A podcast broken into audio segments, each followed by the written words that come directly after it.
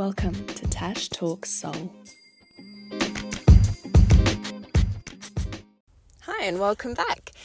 Today, I wanted to talk about the concept of taking pressure off yourself and not feeling like you absolutely have to affect the world on a global scale with your spiritual gifts or whatever it is that you may be doing.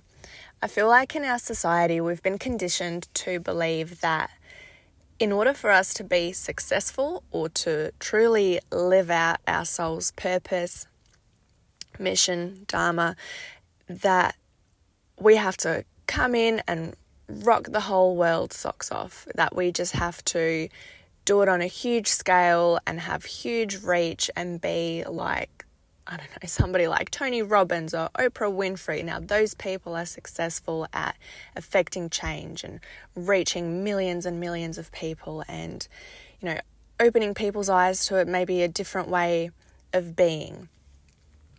You know, sharing their stories with the world and having that effect.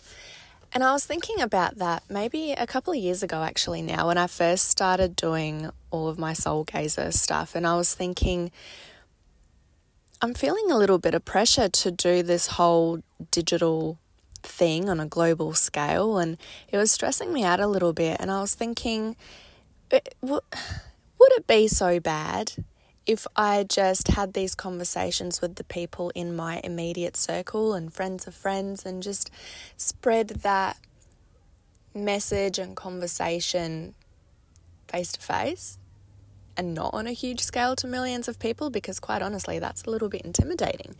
Does that mean that I'm not successful? Does that mean that I'm not living out my true soul's mission and I'm not sharing my gifts? And then I would spiral into thoughts of, oh my gosh, am I wasting my gifts? Am I where I'm supposed to be? Am I helping as many people as I can help?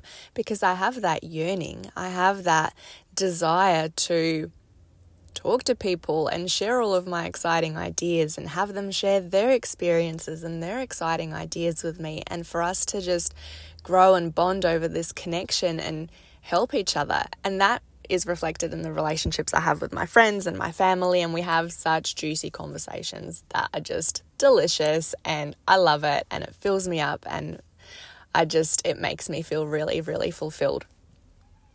And then I came across this concept that in quantum physics, now I am by no means a scientist and I don't know what the heck I'm talking about. So if you actually know about this stuff, feel free to comment what it actually is if I'm misrepresenting it. But I'm just talking about my very layman terms understanding of all of these wild out there concepts.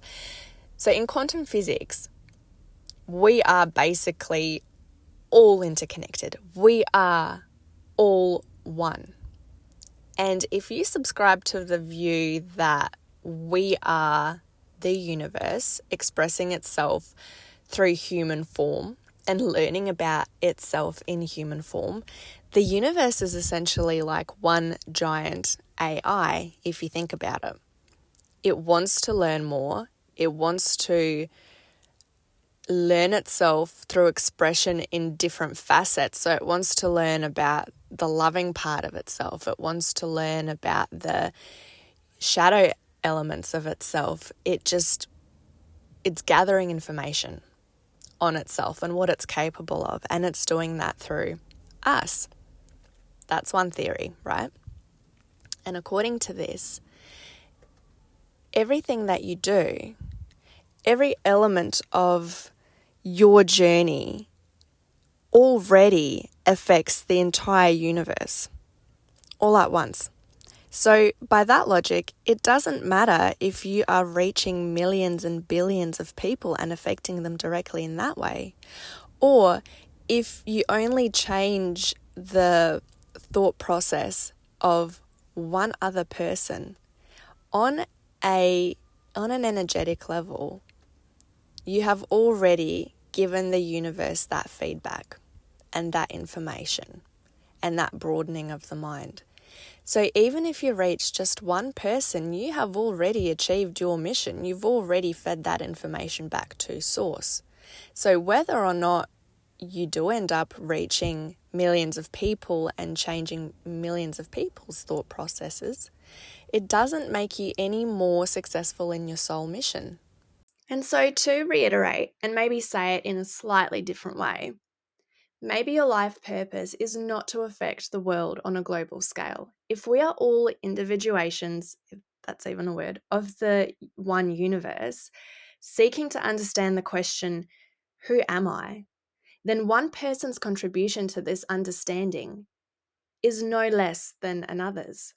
Therefore, changing just a few lives is as equal in value to the universe as changing many. And maybe without knowing, we're affecting interplanetary karmic cycles just by changing one life. And so the pressure's off. You just need to continue existing and being your authentic selves. And maybe your life purpose is just to live a delightful, lit up life, and that's it. I mean, if you look at human design, for example, I'm a generator. And on top of that, my doctor's pretty certain I've got ADHD. So my entire MO in life is following what lights me up. When that wind is in my sails, oh my goodness, I can move mountains. Even this podcast i had the idea at 8 p.m last night to have a podcast and by 11.30 we were live with our first episode. You, i mean i'm not saying everybody's like this or you need to be like this. The template's so different i'm saying for myself i have to act while the wind is in my sails and that looks different to somebody that's able to show up consistently in a disciplined way every day and deliver what they said they were going to deliver. I, I'm not like that. I'm very much go with the flow. And when inspiration strikes, I have to act. And for me, that's what fills me up. That's what lights me up. That's when I do my best creating. And it's just so exciting to me. I just have the best time with myself. And I guess that's what I'm trying to say is do what gives you the best time with yourself live your best life and just by living your best life you you're being who you came here to be you're lit up you're glowing and this is why we're here. And by extension of that what lights you up probably is aligned with your soul purpose. So look into that. What excites you? What brings you passion? What could you talk about for hours on on end and never stop? Maybe that's where your mission lies. So when i was thinking about that, that really kind of blew my mind. And all of a sudden, it took all this pressure off. That who said that for us to achieve our soul mission, we have to, you know, help the entire world, the entire planet. Nobody said that. That's such a human construct and a societal construct because that's how we measure. I don't know. I think it's just rules that we've made up for ourselves that that's how we measure success. Oh, you're successful if you tick all these boxes that you have huge audience and that you have millions of dollars in the bank and you have you know the houses the cars the you know whatever. I mean success looks different for everybody but generally i think we can agree that as a society when somebody says oh they're super successful in their field i think most of our minds probably go to that place. And i think it's so easy to get um, distracted along the way, but by what society says we need to have.